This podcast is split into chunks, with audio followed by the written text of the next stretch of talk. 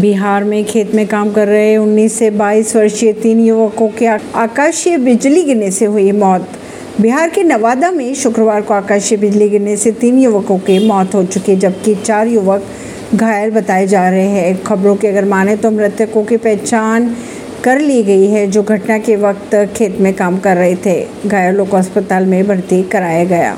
जयपुर में आधी रात जैन मंदिर से अष्टधातु की 4 प्रतिमाएं, सिंहासन व दान पात्र हुए चोरी। राजस्थान के जयपुर में दिगंबर पार्श्वनाथ मंदिर के अंदर आधी रात चोरी हो गई। चोरों ने मुख्य द्वार व गर्भगृह का ताला तोड़कर चोरी की। इसके बाद बदमाश मंदिर में रखी अष्ट धातु की 4 प्रतिमाएं, 5 सिंहासन, 12 छत्र और दान पात्र समेत अन्य सामान चोरी कर फरार हो गए।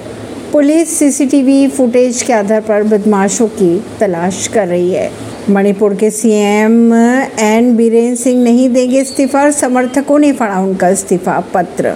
शरद पवार ने 2019 में महाराष्ट्र में बीजेपी का समर्थन देने का वादा किया था, देवेंद्र फडणवीस ने कहा। ऐसी ही खबरों को जानने के लिए जुड़े रहिए जनता से रिश्ता पॉडकास्ट से। प्रवीण अर्शी, दिल्ली से।